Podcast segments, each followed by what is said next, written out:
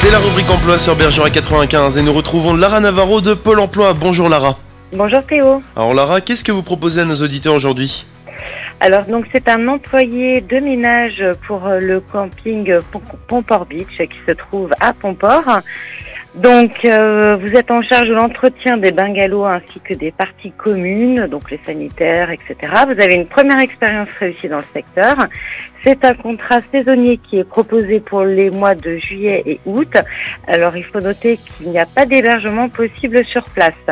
Euh, il y a plusieurs postes proposés sur des temps partiels notamment 18 heures par semaine et euh, donc jours travaillés à prévoir, donc le mercredi, samedi et dimanche.